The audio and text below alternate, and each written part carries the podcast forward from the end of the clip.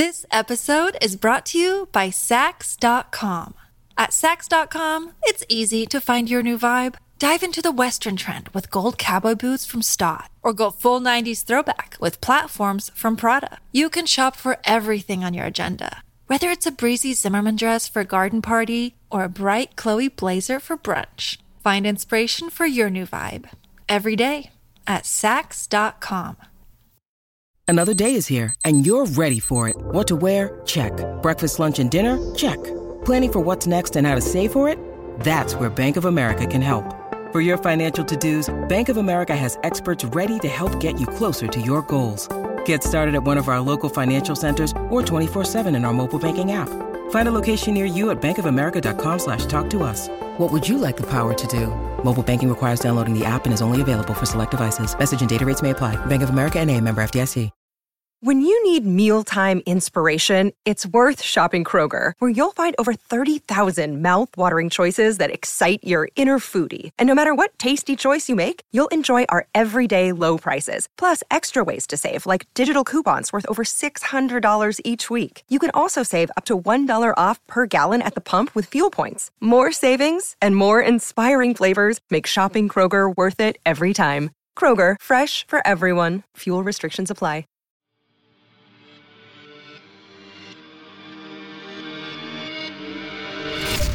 Welcome, dear listener, to Fear from the Heartland. I'm your host, Paul J. McSorley. Set aside some moments now and take an adventurous ride on a journey into the psyche of some talented writers. They will dig into your being and titillate you. Oh, I love that word, titillate. While the stories may not all take place in the Heartland, I am delivering them to you from the Heartland.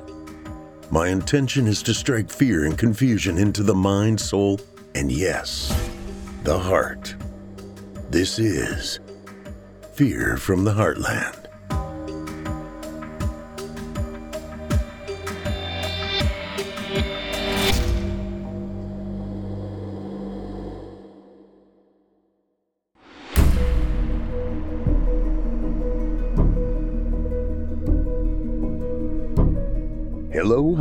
And welcome to Season 3, Episode 3 of Fear from the Heartland. I'm your host, Paul J. McSorley.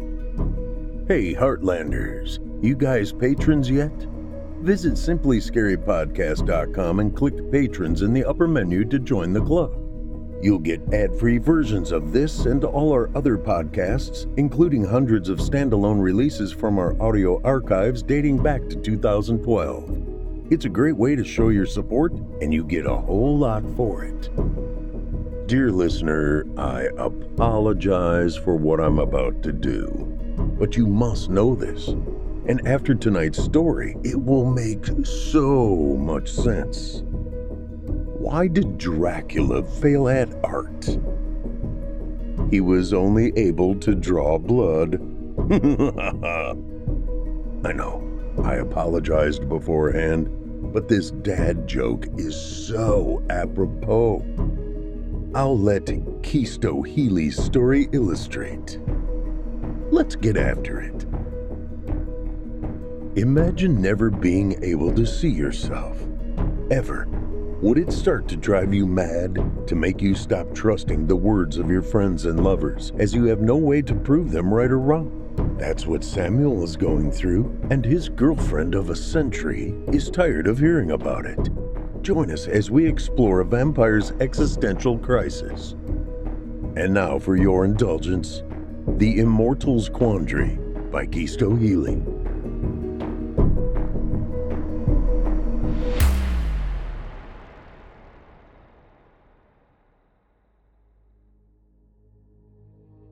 A tall, well built man stood in a lavishly decorated Victorian style living room, staring into a full length mirror with an ornate golden frame. There was nothing reflected, no image in the glass looking back at him, nothing but the shimmer that the overhead light cast upon the pane. It might as well be a window, he said, his voice laced with frustration.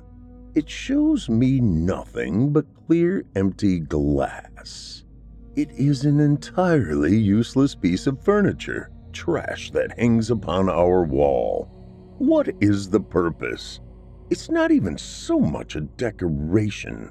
It should shatter into so many pieces.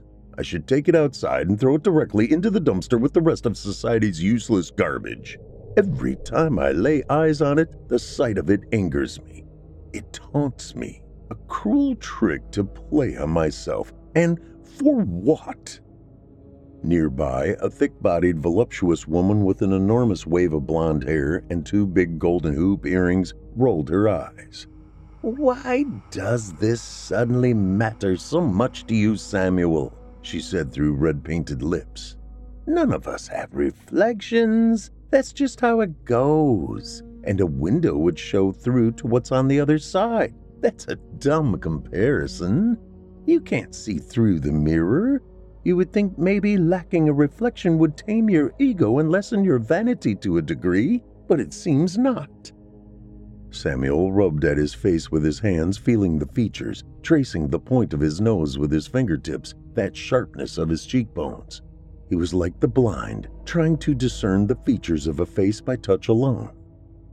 This is not about vanity, you irritating cow. This is about life, about purpose, the reason for being, existence, everything. It matters, Luann, because I can't see myself. Who am I then, really? I don't even know what I look like. Am I just supposed to take your word for it? How can I be vain without an identity? The eyes are the windows to the soul, and I can't see my own, Luann. I'm blind to my own self. If you took a minute to actually think about things, you would realize that you are in the same boat, and it would be equally disturbing, but you are too simple for that. Luann glared at him. Her own anger contorted her delicate features, making them seem harder. It brought out the edges in her rounded face. Simple? Because I choose not to focus on things I cannot change? Because I don't want to sit around like you and wallow about the things that have always been this way? You ask what the point is, Samuel. What is the point of that? It's entirely ridiculous, and you keep attacking me just because you're frustrated and upset, and I don't have to accept that from you. Samuel sighed. He lifted his arms and then let them fall limply to his sides like broken wings. You're right. It's not your fault. I just don't understand how you can take this so lightly, how you can be so unbothered. I want to know who I am. I want to know where my blemishes are, see the minute details of my face. Do I have crow's feet next to my eyes? Is there a birthmark somewhere? A mole or a freckle? Maybe even a scar? I've definitely had plenty of opportunities to earn some. Maybe I'm completely covered, Luann. Maybe I am just a mass of scar tissue. Perhaps my appearance is something truly monstrous. Luann closed the distance and put a supportive hand on his arm, her fingertips tracing lines over the firmness of his bicep. You look gorgeous, lover. You look just as you did a hundred years ago. There are no scars or blemishes. You are flawless skin and high cheekbones. Let it rest, please.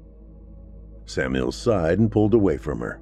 And I have to simply trust your word because I can't see for myself. I could be hideous, and you could be lying right now, and I would never know. How could I know? What kind of life is it where I have to trust you more than my own self? How is that a life worth living, Luann? Can you really not see the problem with this? You don't know what you look like either. Look at the mirror. I'm serious. Do it. Go on. Look at it. Tell me what you see when you look at it. What do you see, Luann? Nothing. You see nothing because you're just like me. You see glass just as I do, window or no window. How does that sit so well with you? Look at it, think about it, and then answer me honestly. Don't shut me out. Don't ignore the truth. You want me to stop? Indulge me for a moment. Look at it and tell me. Luann huffed and threw her arms up. She stomped over and stood before the long wall mirror. She stared for a moment, then said, Yes, I don't see anything. I also don't need to see anything because I've never seen anything and I've grown accustomed to that. That is who I am. I am being honest with you. I am always honest with you. There has never been a day when I haven't been honest with you. I have absolutely no reason to lie. It doesn't send me into crisis looking at a mirror, Samuel. I'm sorry. I don't know why. Because it just is, I guess. It just is, and I'm okay with that because it's reality. Because I accept things how they are, the things I cannot change. Because it will only drive me insane not to, and you are the living proof of that. Now, the only thing driving me insane is you. But I'm not living, Luann. Even if I were alive, I wouldn't be living, not without an identity and a sense of self. What kind of life is that? No, I'm merely existing, Luann. Simply existing, nothing more. I might as well be a ghost. Luann growled. She turned away from the reflectionless mirror to face him. What is the point of all this fussing? Dwelling on things like this does nothing but hurt you. Hurt us both. What good could possibly come of this? What do you hope to gain by thinking about things like this all the time? You dwell on it and you incessantly talk about it, and it is causing both of us grief. Maybe you should go back to therapy, Samuel. I think maybe a professional will be better equipped to see you through this than I am. We just talk in circles. It isn't helping anyone. Samuel groaned with disgust and moved around her to once again stare back at the mirror. I want to know who I actually am, not who you say I am. How can I know who I am inside if I don't know who I am on the outside? They coincide, don't they?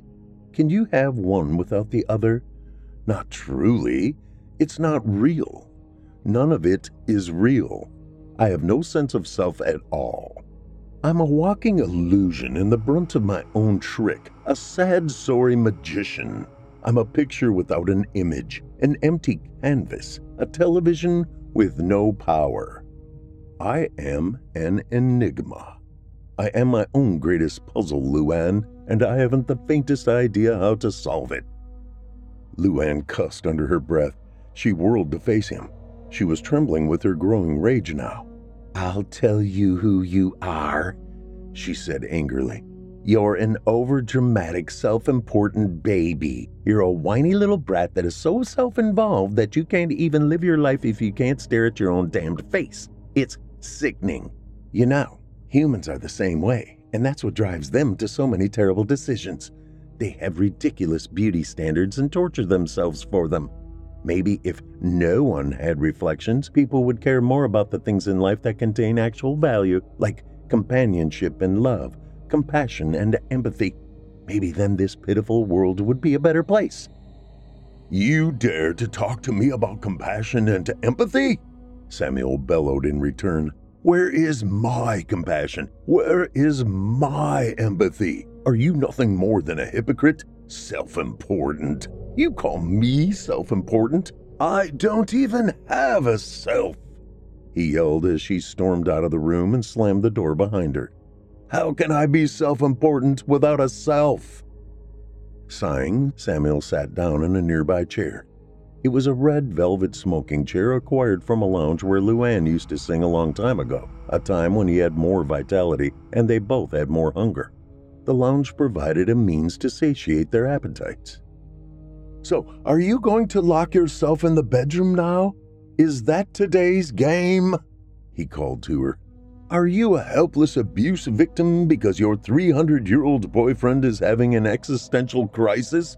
Why don't you call one of your girlfriends while you're in there and tell them how awful I am? I'm suffering, Luann. I'm suffering and you don't give a shit. You find my pain too much of a bother. Admit it. I mean nothing to you anymore. If anyone is awful here, it's you. This episode is brought to you by Saks.com. At Saks.com, it's easy to find your new vibe. Dive into the Western trend with gold cowboy boots from Staud, or go full 90s throwback with platforms from Prada. You can shop for everything on your agenda, whether it's a breezy Zimmermann dress for a garden party or a bright Chloe blazer for brunch. Find inspiration for your new vibe every day at Saks.com. Fine, she called back through the door from the other room. I'm awful and terrible. That's fine with me at this point. Just shut up. Please, I can't listen to any more of this. I tried to empathize. I tried to understand. I tried to be supportive. It got me nowhere. It never gets me anywhere. You are just impossible. So I give up. Just internalize it so I can get through the day with less of a headache. Samuel gave a humorless laugh. You toot your own horn more than you should, woman. You are horribly insensitive. I'm sorry that I can't get over this so quickly and be the man you wish me to be. If I could just blink and the pain would be gone, I would do that. Don't you think I would do that? But I can't. How am I supposed to get over this when it's always there? It never changes, never goes away. Like you said yourself just a minute ago, it just is. It always is. There is no remedy, no solution. It's an eternal emotional torment. It's torture. This is the true curse of being a vampire. It's horrible, Luann. There was a crash like she threw something against the wall in the other room. Oh my God, Samuel. So is living with you. It literally is. It is an eternal fucking torment. It never ends. We're immortal, and you just complain and cry and philosophize, and it's a vicious cycle that never changes and never ends. Can you please just give me a minute of goddamned quiet? I can't take this anymore. I really can't. You can't take anymore? You can't? Yes. Do you know I tried to stake myself the other day? I really did. You didn't know, though, because you don't ever see the pain I'm in. You don't see what I deal with on a regular basis because life is just so simple and fun to you. You can't see past the next party. You're not 23, Luann. You're an old woman, even if you don't look it. But maybe you do. Maybe everyone is lying to you. Maybe I'm lying to you. Maybe you're a shriveled old hag, but you just can't see it because there's nothing in the damned mirror. He panted his anger for a moment, leaning forward in the chair and gripping the arms with his thin white fingers topped with long black nails. Well, that's fine, Luann.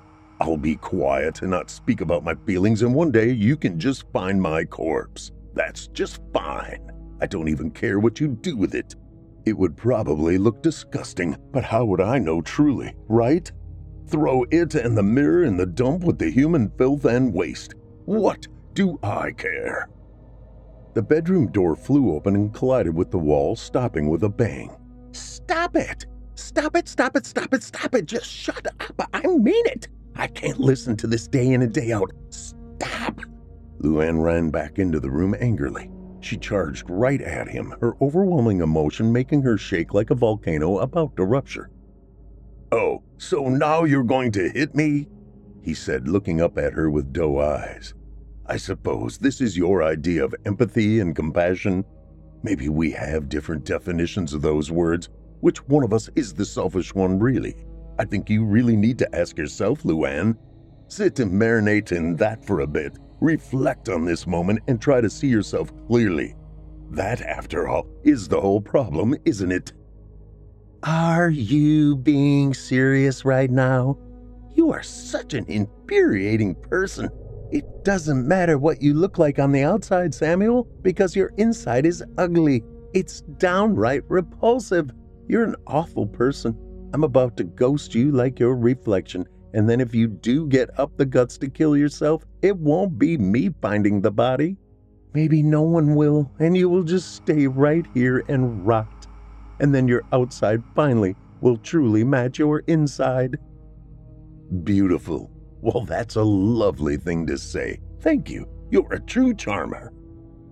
And trying to guilt me with your suicide is better?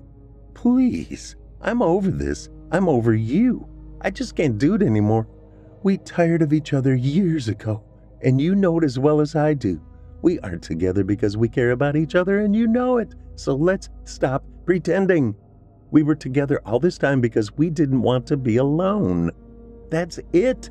That's the plain and simple truth of it. It was a life of convenience, a relationship built on the curse of the meaningless existence of immortality you so loathe.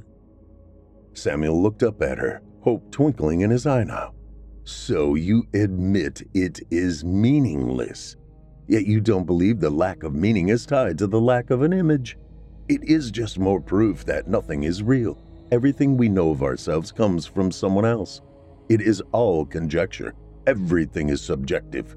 How could being immortal be anything but a curse if you have no idea who you even are? If you have no purpose, nothing to live for. You're painfully redundant, Samuel. I don't care if that has to do with your reflection or not.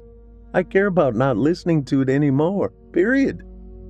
Samuel watched her leave and jumped when she slammed the door. He continued talking to her as if she was still there. Self important. Ha! Self should be important. If you don't have yourself, you have nothing. It is something that humans are always concerned with. Why should I not be the same? We're supposed to be superior to them. We shouldn't be forbidden to do things that come naturally to lesser beings. Is it forbidden for our kind to search for the truth of our own identity? Maybe we never get to have a coming of age story because we never come of age. Have you thought about that? I doubt it because you don't bother to think about anything. You are so thick and so hollow.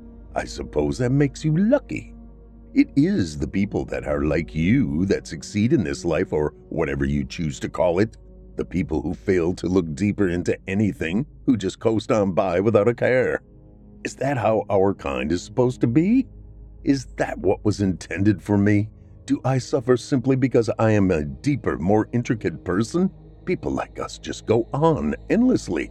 However, they were the moment they became eternal. It is exhausting, this tireless life. Can you find irony in that? I'm glad you're gone. Stay gone. I don't care. Samuel dragged himself to his feet. He shuffled to the bathroom in somnambulistic fashion and turned on the shower.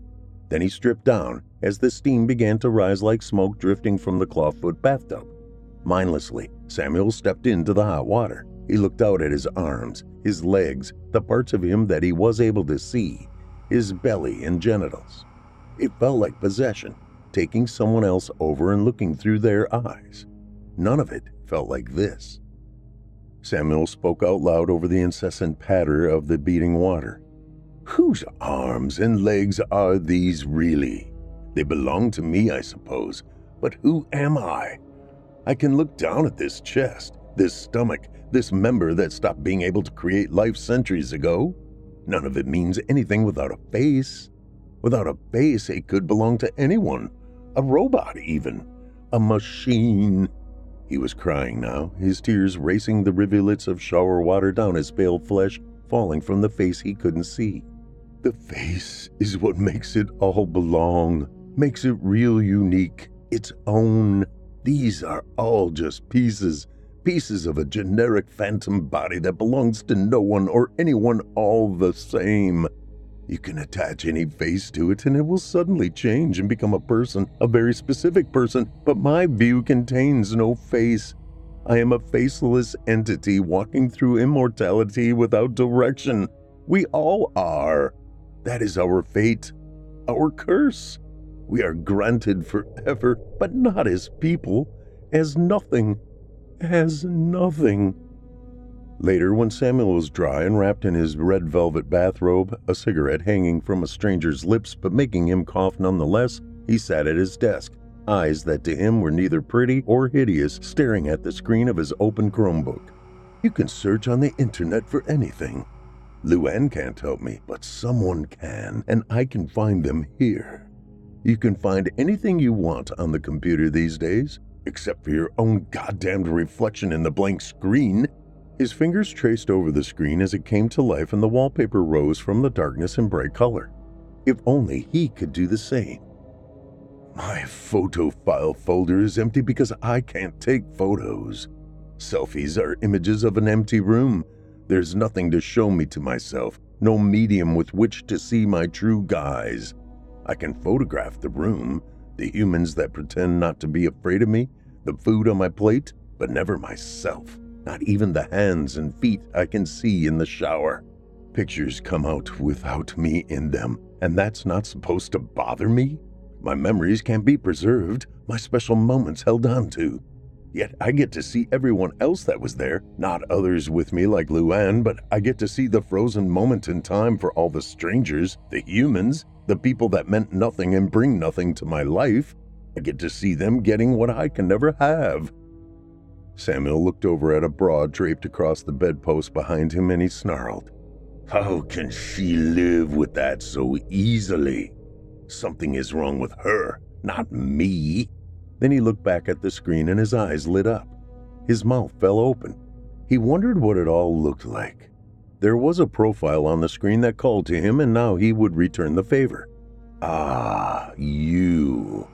You're perfect, he said to the person on his screen, staring back at him unknowingly. You have such elegant style. It's exquisite, real, beautiful, and tragic all the same. I believe I have found the one I am looking for. Now I'll just email you my address and list a job offer that you will be unable to refuse that is only available if you come right away. And send. That should do. Soon I will have solved this eternal crisis. You see that, Luann? I am not just content to be a victim. I got to work. I found a solution. What are you doing? You're probably out there getting drunk again, dancing with your food. Pathetic. It wasn't long before the knocking sounded at the door. His job offer answered.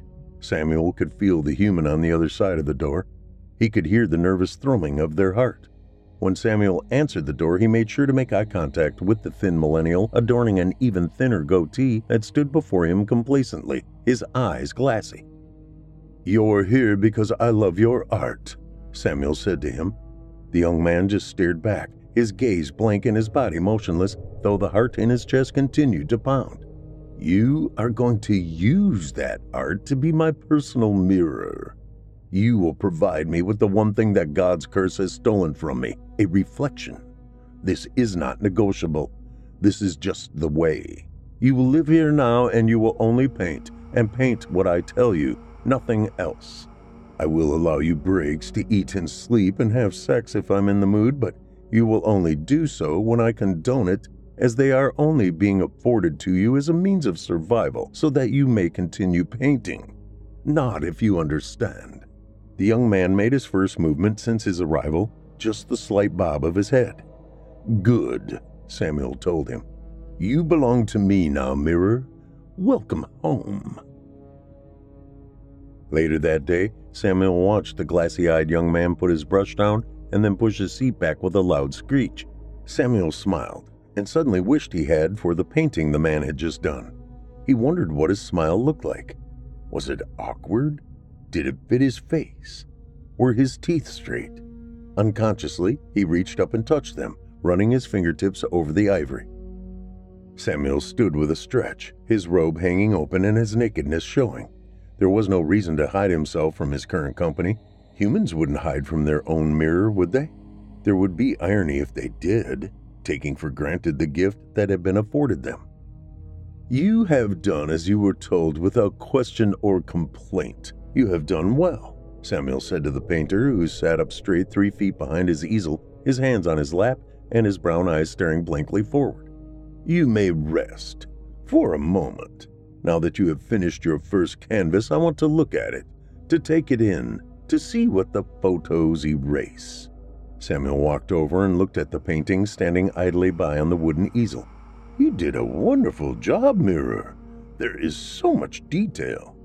I made the right choice when I selected you for this position. I feel quite pleased, my young painter. Quite pleased indeed. Go, eat or sleep or wash yourself I don't care what you do as long as you don't leave. You are forbidden to leave, and if you try to, I will hang you on the wall where the other mirror currently resides. The painter stood, his arms falling from his lap to hang limply at his sides. He walked into the bedroom where he climbed onto the bed and laid there flat on his back, empty eyes staring at the ceiling. Samuel growled at the furious beating of the man's heart that thrummed in his ears and screamed to his blood. He wished the organ would settle down. Why was it so stubborn and unwilling to comply like the rest of the fellow was? It made it hard for Samuel to concentrate and appreciate the art he held in his hands. Maybe if he bled the man just a little, it wouldn't be quite so loud. Samuel set the painting down gently on the nearby love seat and then he walked with purposeful strides into the bedroom. The young man on the bed did not turn to look at him. He kept those woeful brown eyes on the diamond chandelier hanging above.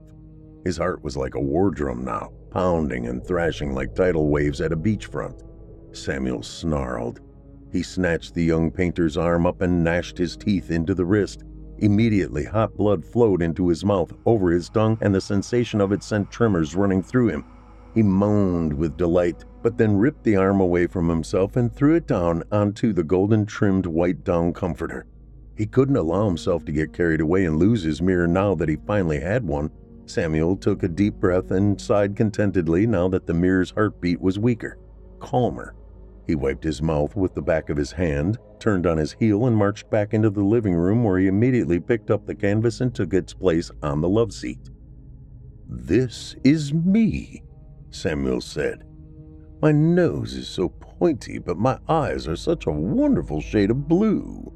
I can see the details, the flaws and blemishes. I do, in fact, have a small mole on my right cheekbone, it seems. He couldn't help but laugh. I had no idea it was there until this very moment. This is exciting. I feel more whole already.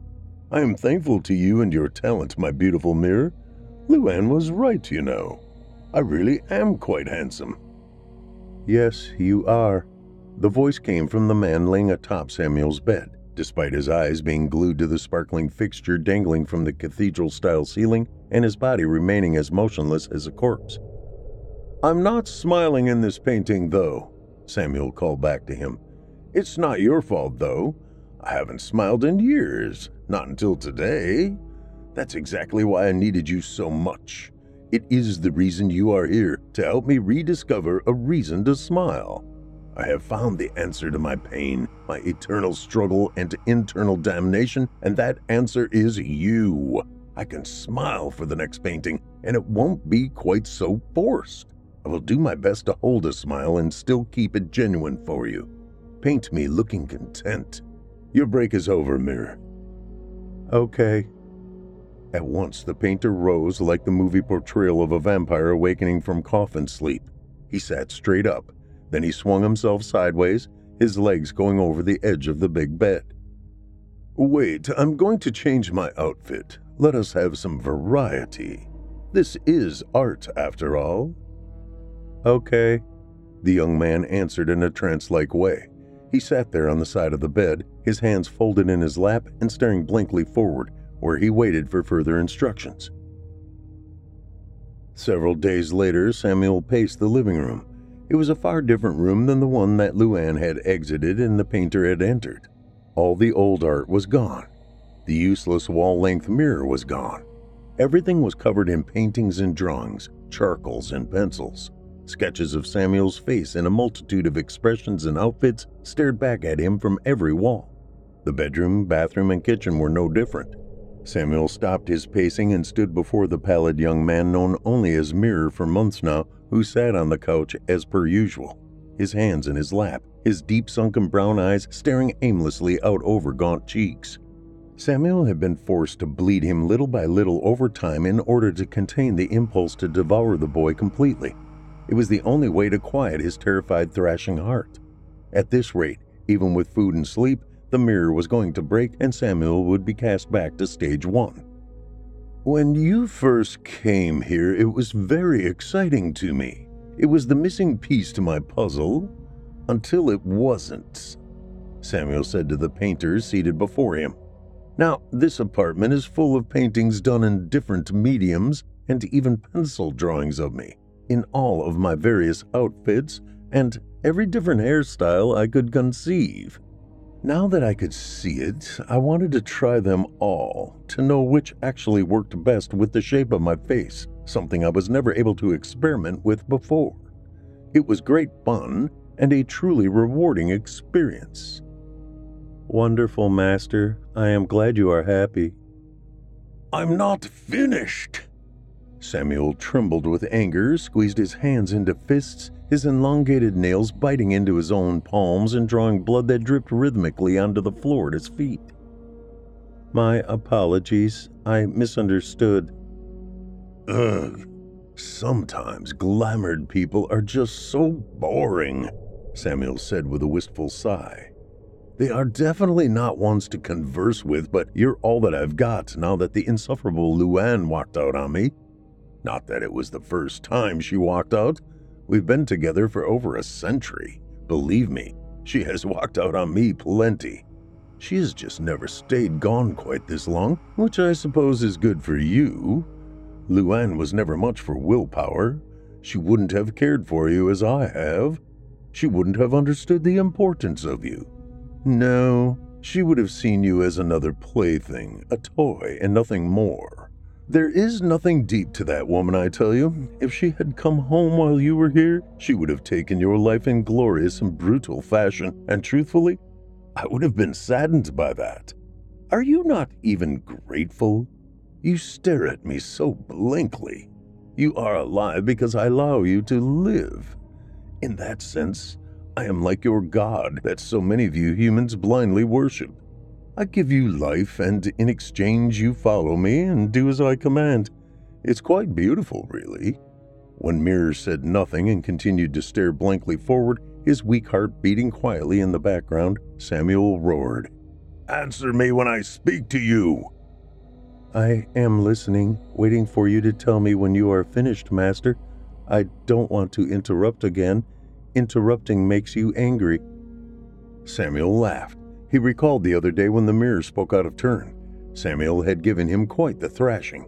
He made sure to leave the mirror of flesh's eyes and hands intact so he could maintain his purpose and not become as useless as the mirror of glass. But the painter was left huddled in a heap of contusions blotting his thin flesh, broken ribs jutting through his elastic skin. Samuel had smiled when he looked down upon the unmoving human who continued to stare endlessly forward because tears glistened in the corners of his wide open eyes and fell in slow streams down his beaten face. He didn't utter a sound, though, not a single one. Those two tears, one from each eye, were the only sign of his true emotion. The pain Samuel had caused him, and the immortal found it entirely satisfying. You're right, Mirror. I had digressed. I was originally talking about you and your purpose.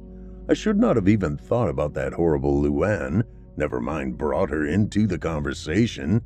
Jesus, look at you, Mirror. You don't have to respond to react. You don't even change your facial expression. It's really terribly pathetic. Awful. Simply awful. Sometimes I think you are less alive than the glass mirror I disposed of. That's a sad concept, isn't it? I'm sorry. Mirror spoke without ever moving or changing expression, even still. Forget it, I'm getting sidetracked again. It seems I'm just emotional today, Samuel told him. But that brings me back to my point, Mirror. I've changed my appearance again and again and had your eyes and hands create my reflection each and every time. Your skill never wavered. That is for certain. Yet it still becomes less and less fulfilling. The answer to my problem became less and less the answer to my problem. Now I feel as empty, sad, and plagued as I had when I first hired you, and that is troublesome, dear mirror. I'm sorry, the motionless, expressionless mirror said again, though the single tears appeared at the corners of his sunken brown eyes once more. Well, I mean, the art helped. It definitely did. I was completely lost before you answered that email and showed up at my door. Your paintings and such told me what I looked like. It masterfully did what the mirror never was able to, and it put a face to the body I saw each day in the shower. I became a person finally, a reality, something more than an idea with a voice, something more than simply floating appendages that did what I willed them to do, no different than you do now. There is nothing alive about you. There was nothing aliver about me before you. I'm sorry. I'm trying to say something. Will you please let me finish? You said you didn't want to interrupt. Please don't make me beat you again. Yes, Master. Samuel took a deep breath and let it out slowly. Your art showed me what Luann saw every day she was here, what her eyes took in when she was with me, but even still, it nagged at me that none of it told me who I really was. Do you know what I mean? Silence. Samuel smiled. Good, don't actually answer that. It's rhetorical. It's just that even the most skillfully detailed fabulous paintings, which yours definitely are, Mirror, are in the end still just paintings. The eyes on the canvases are beautiful and brightly colored, but they are also empty and flat. And then I think, that isn't me. That's Luann.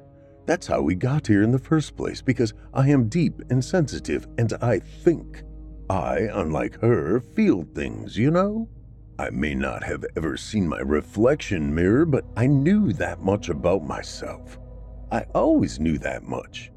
Yet, in your art, it isn't there. I mean, I suppose I look thoughtful in some pieces, but it still doesn't resonate. I cannot see my soul reflected on even the most beautiful matte canvas. I have been trying, but it is as impossible as finding myself in the mirror. I need more. I need to understand the person behind those eyes that you have so skillfully painted. I need to see and to know the truth of who he is, who I am. I want to know the man, what he's actually like on the inside. Do you understand? Answer this time. Yes. Okay, good. I'm going to ask you to try something new, to do something a little different with your brush this time. Hear me out. Well, I suppose you have no choice, really. You are forced to listen and to comply whether you like it or not. That's our dynamic. Correct? Jesus, you are terrible at knowing when and when not to respond, Mirror. It is a miracle that I haven't killed you by now. I'm sorry, Master. Just hush. This is important. Listen to what I tell you because I need you to do it and do it correctly. Yes, Master. Ugh, sometimes you are as insufferable as Luann. Do not apologize. I will likely vomit if I hear your apology again. Moving on. I want you to create another piece, but not with the acute attention to detail you normally use. I want you to look deeper, to not replicate what is on the surface, but to actually recreate my soul, or at least an artistic representation of it. I want you to know. I need you to not simply look at me, but rather look in me, and then paint what is there. Show me what hides behind my exquisite blue eyes, what lies underneath my flawless white skin. Show me the truth of who I am, mirror. Paint me. Okay. Show me how you really see me, Samuel said. Entertain me. Show me what even my reflection could not. I will.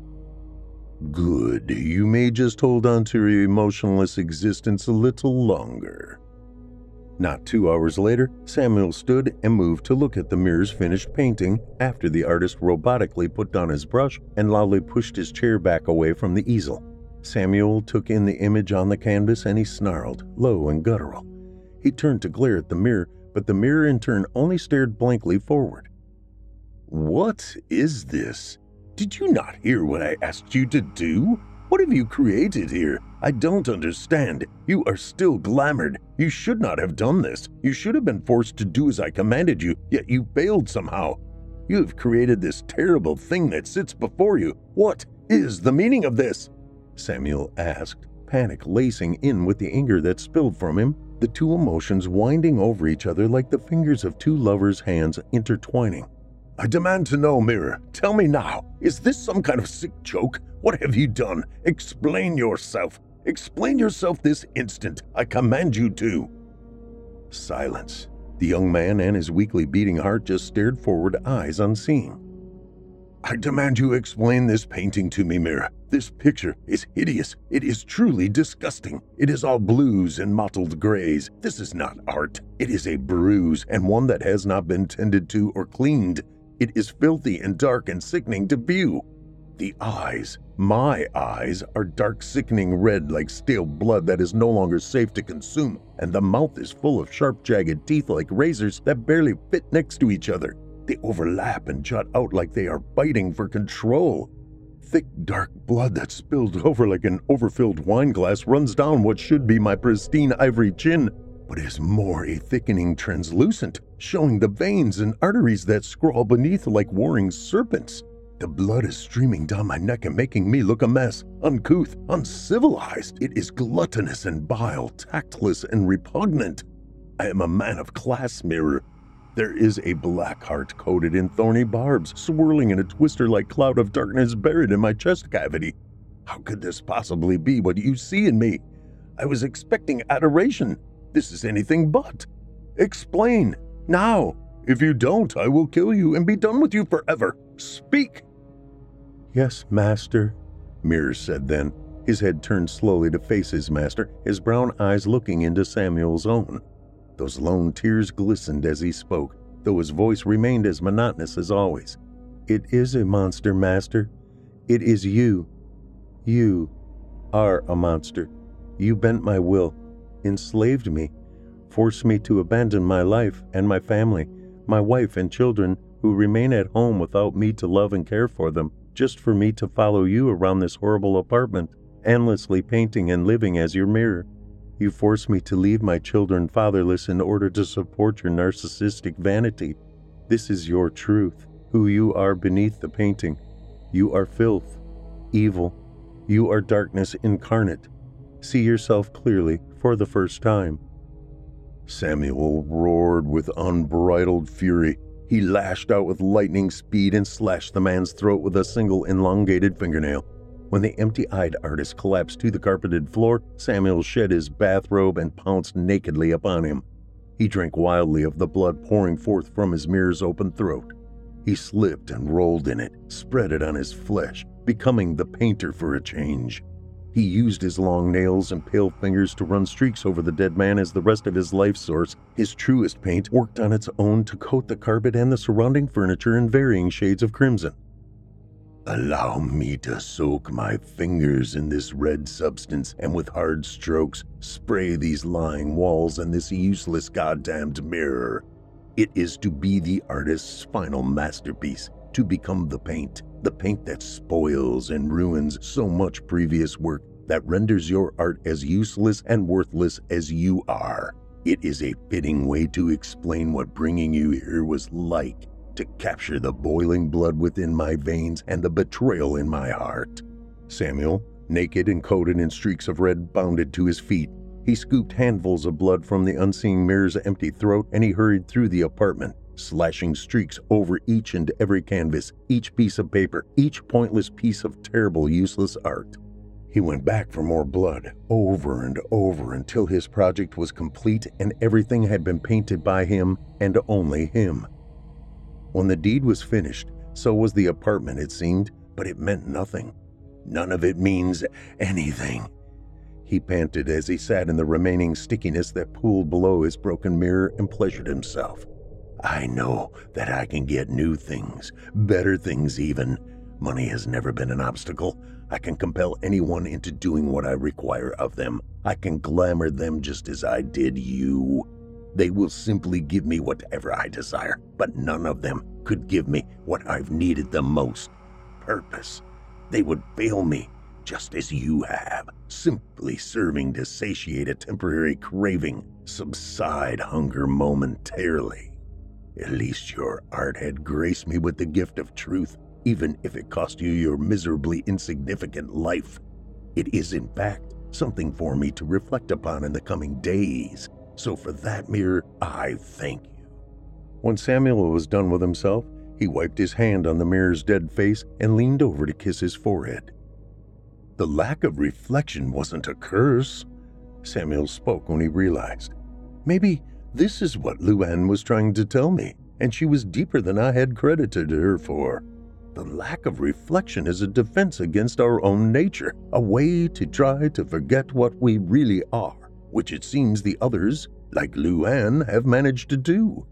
I remember who I am now, though, don't I, Mirror? Now that your art has so kindly enlightened me and I repaid you in kind, I am an abomination, a murderer, a beast. I couldn't decipher who I was all this time because I wasn't a who at all. I was a what?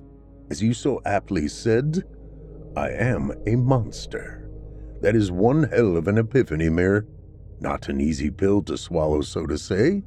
I needed something to wash it down, and I chose you. I hope you understand. Samuel gave a humorless laugh. You were already dead to your wife and children anyway. Samuel crawled through the sticky filth of bodily fluids until he reached his bathrobe.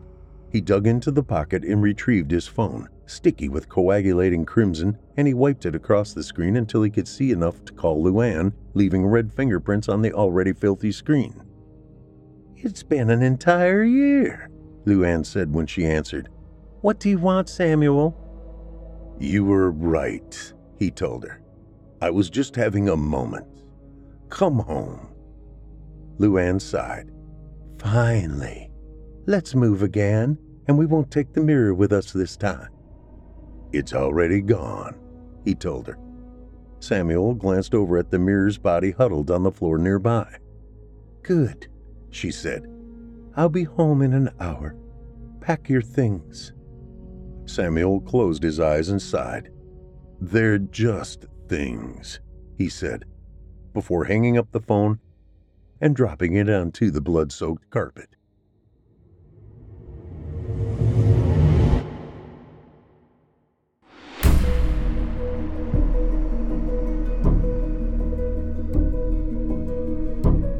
Hope you enjoyed tonight's story, The Immortal's Quandary by Chisto Healy. Author of twisted horror tales, as well as innovative science fiction and epic fantasy stories, Chisto is a genre author with an unstoppable imagination who writes seven days a week and tries to write at least one story or chapter every single day. It's his biggest passion. The only thing that means as much as his writing is being a dad to his awesome kids. He also dabbles in art and music and being an interesting person. You can find out more about Chisto Healy by visiting chistohealy.blogspot.com. That's C H I S T O H E A L Y dot blogspot.com. He can also be reached personally on his Twitter handle at Chisto Healy. You can also find additional twisted horror tales by Chisto on Amazon.com and by searching our archives right here on Chilling Tales for Dark Nights by searching his name.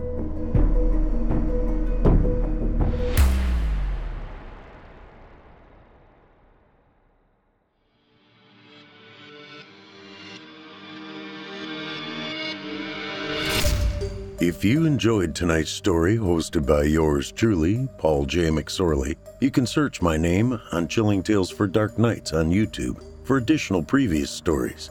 If you'd like to hear more lengthy tales, be sure to take a look at my audiobooks. Available now on audible.com or just visit paulsbooks.net.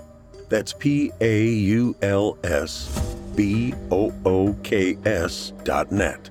You can also find me personally on Facebook and Twitter. And with that, listeners, our weekly journey into the psyche has just about come to a close. But before we go, I'd like to take a moment to thank you for joining us for tonight's episode and remind you to take a moment to stop by our iTunes page and leave Chilling Tales for Dark Nights a five star review and a kind word. And follow us on Facebook, Twitter, and Instagram if you haven't already. And while you're at it, please remember to stop by our Apple Podcast page or wherever else you listen to your favorite podcasts and subscribe. The charts are based on subscriptions, not listens. So if you haven't subscribed yet, I'd really appreciate it. I'm your host for Fear from the Heartland, Paul J. McSorley. I've enjoyed the titillation tonight. Ooh, there's that word again. Thank you for joining me. Hope to see you again next week at Fear from the Heartland.